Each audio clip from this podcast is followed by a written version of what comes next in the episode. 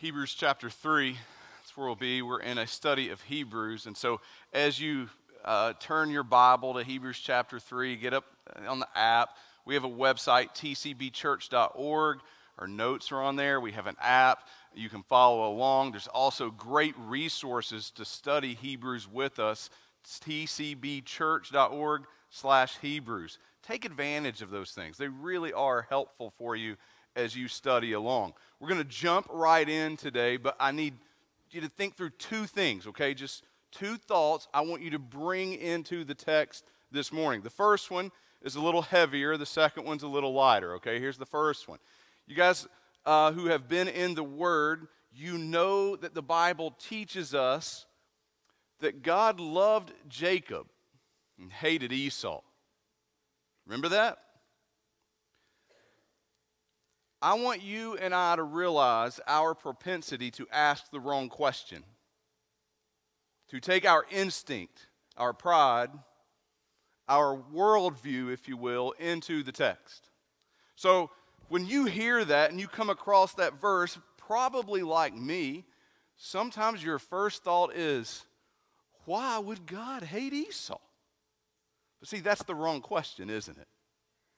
And for any of you who have grown on in your faith and you're not coming at the gospel with kind of a naive, immature look, you understand something. It is not hard to understand why God, who is holy and righteous, would turn his wrath on sinful man. Instead, it is almost unfathomable that he would love Jacob. Isn't it funny how we approach that backwards? Second thing I want you to do is I want you to kind of imagine for a moment you have kids. Now, for some of you, that's going to be really hard, right? Now, imagine you have kids, okay? And I want to ask you a real question. And I just want you to kind of play along. Play with your emotions, okay? Do you love them? Do you worry about them? You fear for them? Now imagine they had a medical condition. And every week they needed medication.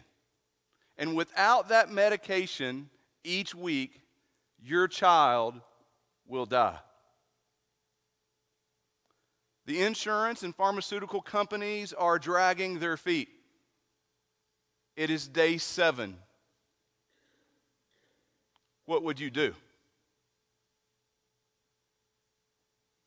What would you do? Keep this feeling with you this morning. Its relatability will serve us well as we walk through the text. Hebrews chapter 3, verse 7, we were there last week, begins with therefore. And it's a good reminder that we're in the middle of a single letter. And within the context of it, we're also in the middle of a building argument. Back in chapter 1, we see the author of Hebrews building this understanding that Jesus is a better revelation. God in full, made himself known in the Son. For through Jesus we know God. Hence, the revelation proclaimed in Jesus surpassed that of God's heavenly servants, the angels. And not only that, the revelation proclaimed in Jesus surpasses that of God's earthly servants even a hero like Moses, who brought so much deliverance to Israel. And so, while these creations are servants in creation, Jesus, the Son, God, is the creator over creation. We saw that last week, earlier in chapter 3. Moses is a servant in God's house. Jesus, the Son, is over the house. He is the creator, the builder. As a result, Jesus alone brings rest. I mean, real rest, absolute rest, deliverance, peace with God. He is our confidence and our hope. He is our life. Verse 7 Therefore, as the Holy Spirit says, it's a really cool thing. Just want to pause and make sure you see something here because it's really neat. The author of Hebrew defends the inspiration of Scripture. And by inspiration, we mean that when a human author was writing the words of Scripture, they were the words of the Holy Spirit. And here you see an example of that. The author of the Hebrew defends this because he is about to reference, about to cite Psalm 95 that Pastor Paul read a moment ago. And he doesn't say the psalmist wrote it, that would have been true. But he says the Holy Spirit says, Today, if you hear his voice, do not harden your hearts as in the rebellion on the day of testing in the wilderness, where your fathers put me to test and saw my works for 40 years. Therefore, I was provoked with that generation and said, They always go astray in their heart. They have not known my ways. As I swore in my wrath, they shall not enter my rest. It's pretty much a direct quote from Psalm 95. The only, like, really kind of detail that's omitted I want to take a minute and chase with you for just a second. Psalm 95 8 includes the reference to Massah and Meribah. So you got to remember what's happening. We did a review last week. If you missed it, go back and listen to it. They have Israel, Moses, has left Egypt, the superpower of the world. There's been the 10 plagues, the parting of the Red Sea. Really cool. All this stuff is going down, right? God has spoke to his people, given them the law, led them by uh, a fire and a cloud. I mean, provided man. It's just really incredible. All this is happening. And God is directing, this is important, directing Israel. He is the leader. He is revealing himself through Moses, giving description of who he is and who he has called them to be. So they're taking their orders from God and they find themselves going through the wilderness. Okay? Wilderness doesn't sound like a place you want to put your house, right? Like it's it it's not a wilderness, right? If there's a Buc-ee's at every like, you know, stop. Any guys been to Buc-ee's? Anybody been to some of you? I, I haven't been to Buc-ee's yet. So Pastor Jeremy tells me that they took in all the good things in West Virginia and put it in one gas station. Uh, so I, I haven't made it yet. Watch, this is a wilderness. And so they come upon this stop, and there's no water. Now, there's roughly a million people, probably more. They have livestock. They need a lot of water. And in Exodus 17:3, the people thirsted for water. And the people grumbled against Moses and said, Why did you bring us up out of Egypt? Now listen, to kill us and our children and our livestock with thirst. Their circumstances produced fear, and their fear was greater than their faith. You're going to get us killed. You're leading our children to their death. Remember, what would you do?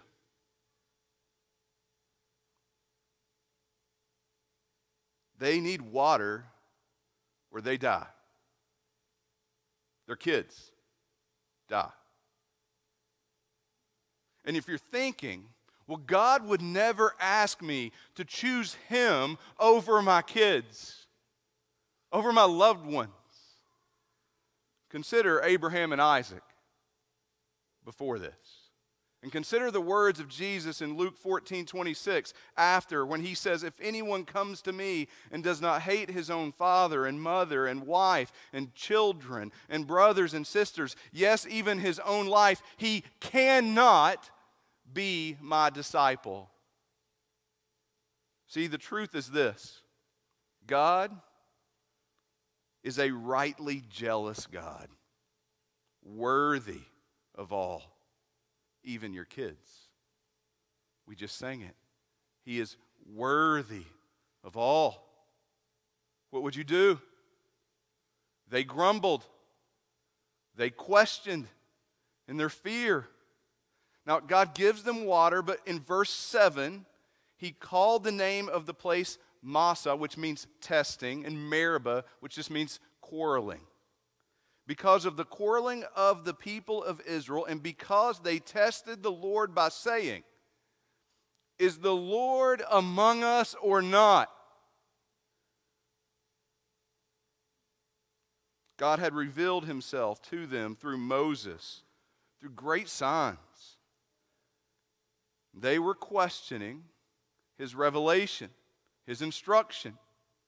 The circumstances didn't feel right their kids' lives were at stake. And they're going, I don't know. Are we sure?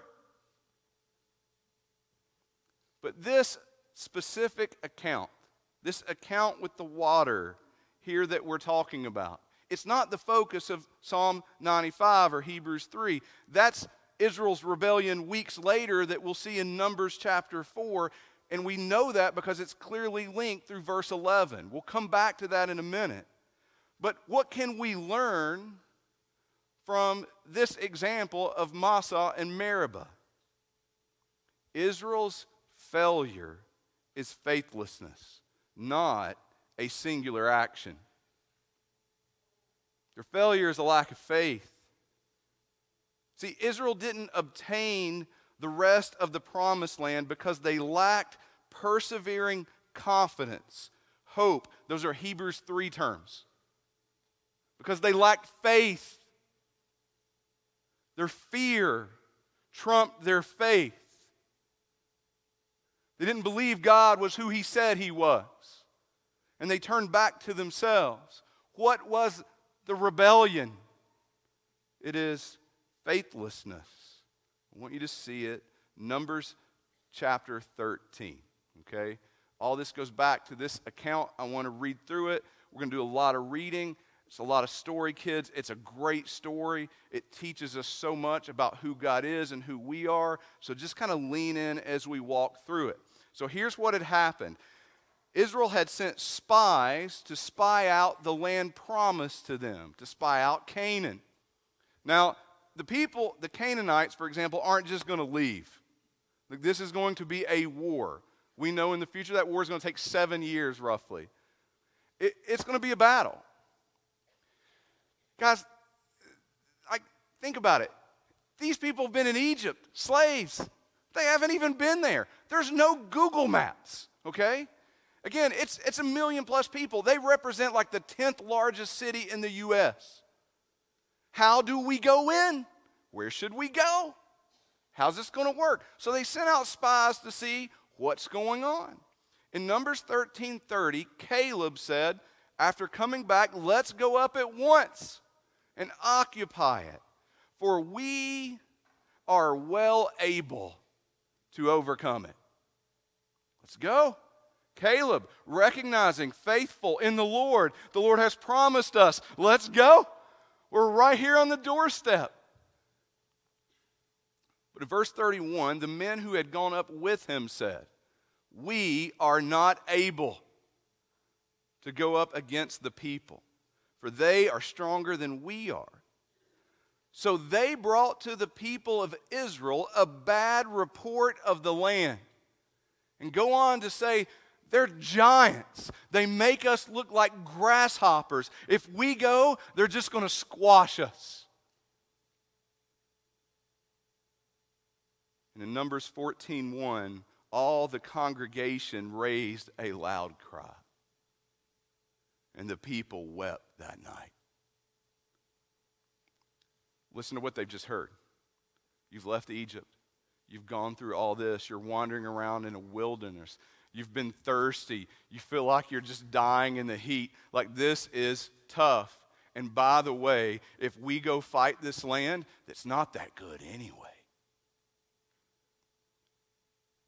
They're going to kill us all. And if you believe their report, if you believe their account, and by the way, let's just be real, these spies probably aren't just some randos. Joshua and Caleb are there, they're great leaders. These are probably some good leaders, respected people with them. And they're saying, We go, we die. And here you are, caught in the wilderness, marched out of Egypt, no place to call home. And you begin to think,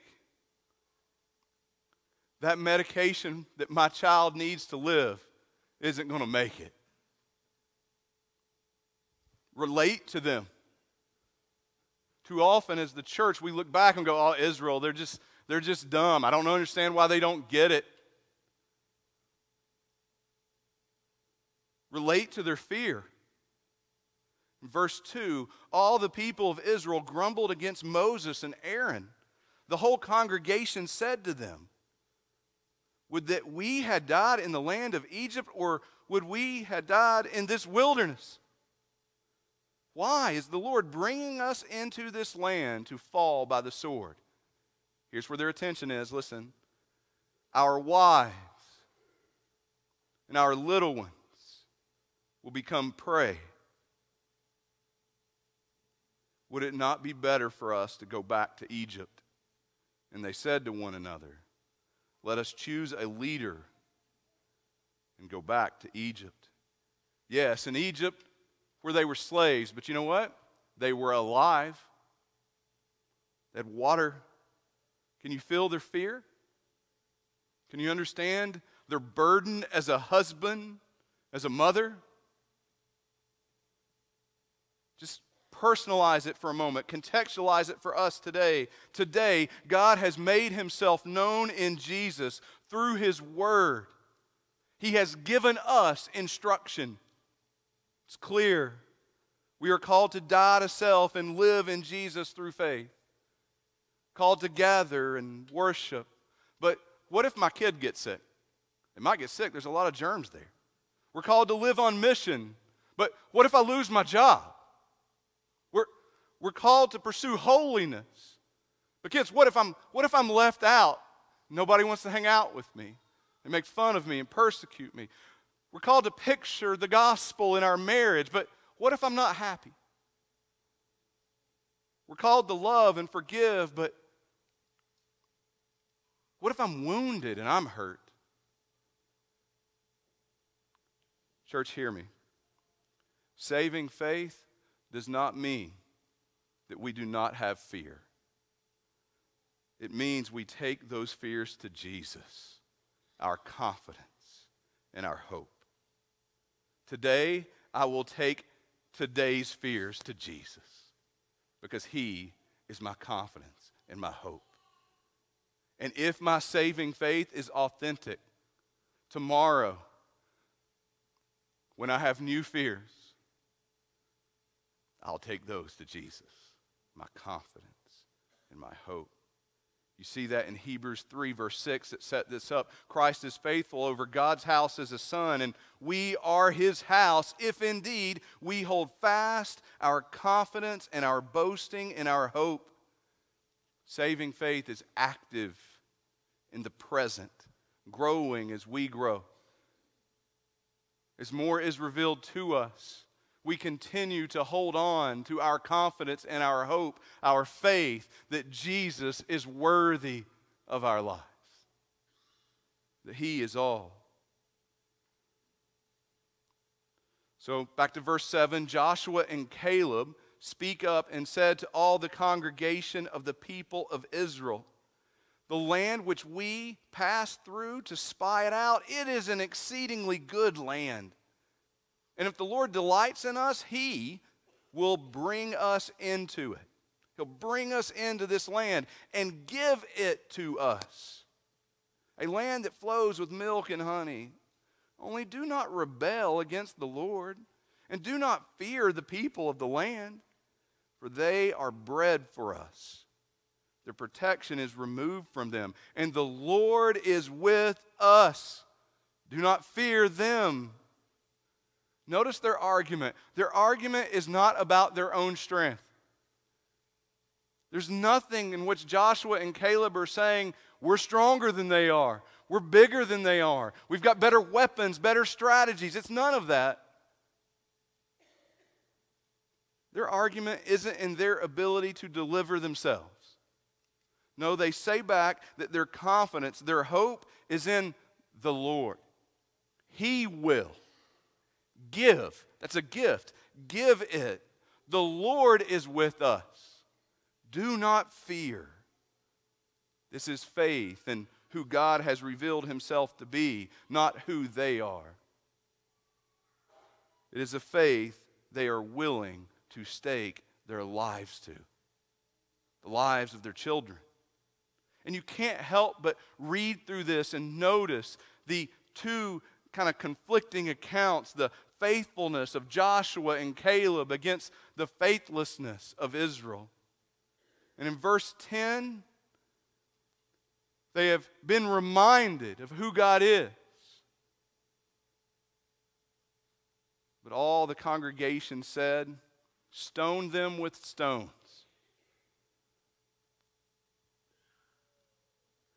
But the glory of the Lord appeared at the tent of meeting to all the people of Israel. I don't have time, but quickly, just a small rabbit, okay? Small rabbit.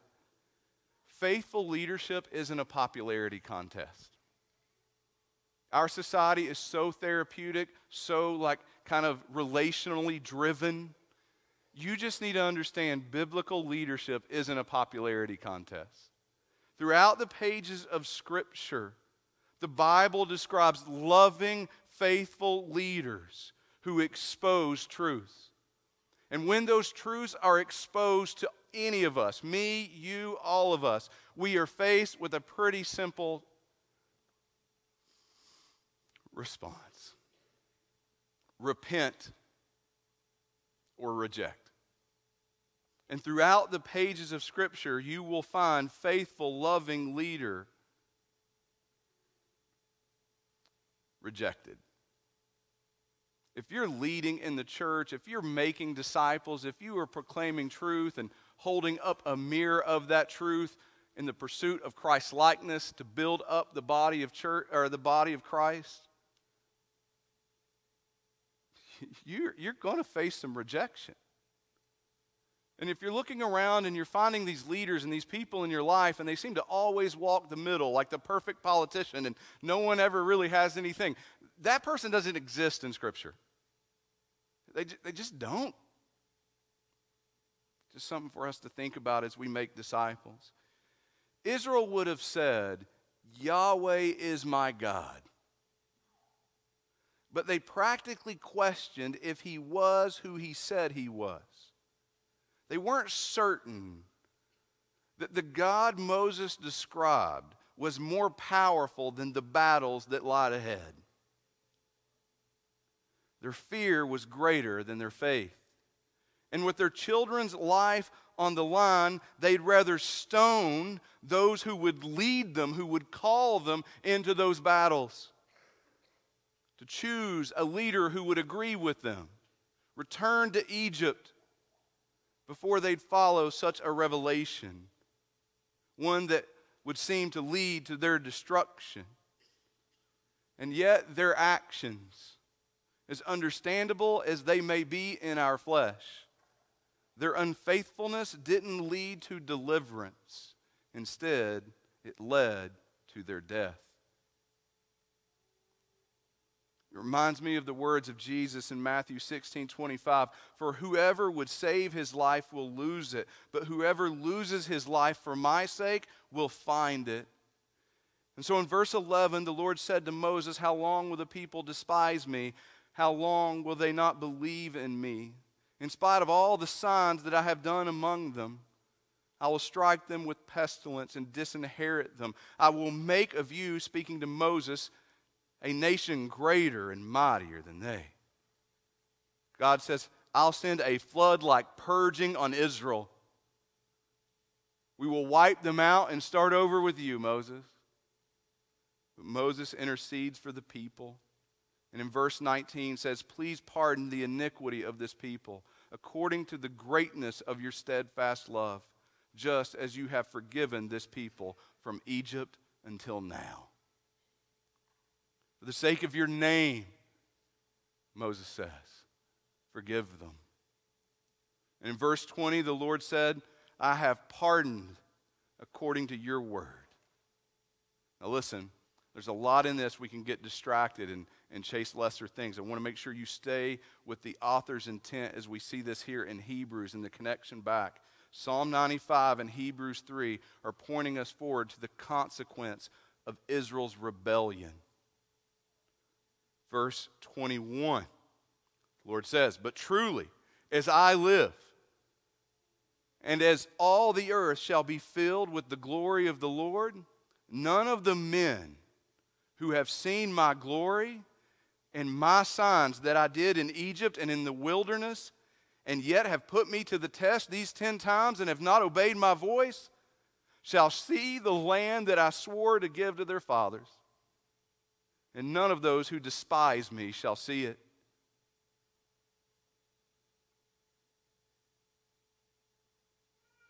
Verse 24. But my servant Caleb, because he has a different spirit and has followed me fully, I will bring into the land in which he went, and his descendants shall possess it. Caleb, later Joshua is included in this, will enter God's blessing, rest. Why? Because they followed fully. His faith was greater than his fear. Verse 26 And the Lord spoke to Moses and to Aaron, saying, How long shall this wicked congregation grumble against me? I have heard the grumblings of the people of Israel, which they grumbled against me. Say to them, As I live, declares the Lord, what you have said in my hearing, I will do to you. Your dead bodies shall fall in this wilderness. And all of your number listed in the census, from 20 years old and upward, who have grumbled against me, not one shall come into the land where I swore that I would make you dwell, except Caleb, the son of Jephunneh, and Joshua, the son of Nun. But your little ones, your little ones, who you said would become a prey, I will bring in. And they shall know the land that you have rejected. But as for you, your dead body shall fall in this wilderness, and your children shall be shepherds in the wilderness forty years, and shall suffer for your faithlessness until the last of your dead bodies lie in the wilderness. According to the number of days in which you spied out the land, 40 days a year for each day, you shall bear your iniquity 40 years. And you shall know my displeasure. I, the Lord, have spoken. Surely this I will do to all this wicked congregation who gathered together against me. In this wilderness they shall come to a full end, and therefore they shall die. With all this in mind, the author of Hebrews writes God has revealed himself, made himself known not through Moses, a servant in the house, but Jesus, a son over the house, who delivers rest. As we talked about last week, not a nap, not just another well, absolute peace with God. Listen, reject Him, live in your faithlessness, and die in God's wrath. Hold fast to your faith throughout and live in God's rest. Therefore, the Holy Spirit says today, if you hear his voice, do not harden your hearts as in the rebellion on the day of testing in the wilderness, where your fathers put me to the test and saw my works for 40 years. Therefore, I was provoked with that generation and said, They always go astray in their heart. They have not known my ways. As I swore in my wrath, they shall not enter my rest. Our big truth this morning the faithlessness, or the faithfulness, eh, I can get it right, the faithless die in the wilderness. Three implications, very quick. First, first big idea faithlessness is rebellion. Israel's rebellion was that their fear was greater than their faith. They sought to save their life, to be their own deliverer, to remain in the illusion of the rest delivered through the wells in Egypt. Faithlessness is disobedience, is rebellion. Yes, rebellion against their directive, sure. But also rebellion against God and who He has revealed Himself to be. As the team comes up and prepares a response, second big idea rebellion brings wrath, not rest. It brings wrath. If God didn't deliver Israel into the blessing promised, into their blessed rest of the promised land, because they were unfaithful to his revelation through Moses, how shall we escape if we neglect his revelation in Jesus. One of my favorite quotes is a C.S. Lewis quote. It's in The Lion, the Witch, and the Wardrobe. Some of you guys remember the book. Any guys remember that book? Any kids read that book? It's a good book. And there's this great part where Mr. Beaver tells Susan that Aslan, the ruler of Narnia, is a great lion. And she's surprised because she thought Aslan would be a man. And she tells Mr. Beaver, I shall feel rather nervous about meeting a lion. And then she asks Mr. Beaver, Is he safe?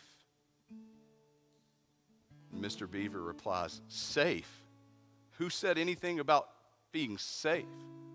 Of course, he isn't safe but he is good. He's the king. Jesus is the Son, God, creator over the house. In him, there is rest for the faithful, for those who find their life in him. Reject him, and there is no escaping his wrath. Final big idea revelation demands a response. Paul writes in Romans 6:23, "For the wages of sin is death, but the free gift of God is eternal life in Christ Jesus our Lord." God has revealed himself. Jesus, the Son, delivers rest, peace for the faithful. You and I, broken creation, listen, you have fears. The question is where do you take them? Where do you run? Where is your hope? Where is your confidence? May it be Jesus, the only salvation, the only deliverer, the only one who brings us rest. May it be Jesus. Psalm 95 6. Oh, come, let us worship and bow down. Let us kneel before the Lord our Maker, for he is our God, and we are the people of his pasture, the sheep of his hand. Today, if you hear his voice, Do not harden your hearts as in the rebellion. Hebrews 4:11. Rather let us strive to enter that rest so that no one may fall by the same sort of disobedience. Would you pray with me? Heavenly Father, thank you for your love for us.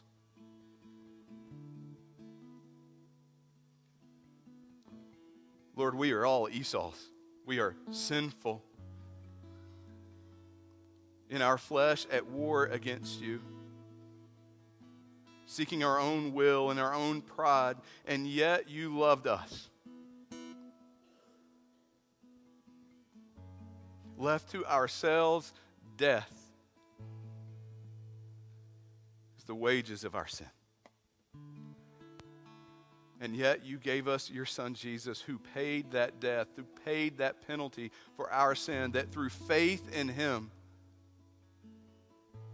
we might be delivered, redeemed, and given rest. Father, if there's anyone here who is not alive in Jesus through saving faith, I pray that this morning your Holy Spirit would do a work in them. And for us as the church, as we now prepare to take the Lord's Supper, may we remember and may we rejoice. You paid the price, you gave your life so that we might live in your Son, Jesus. In his name we pray. Amen.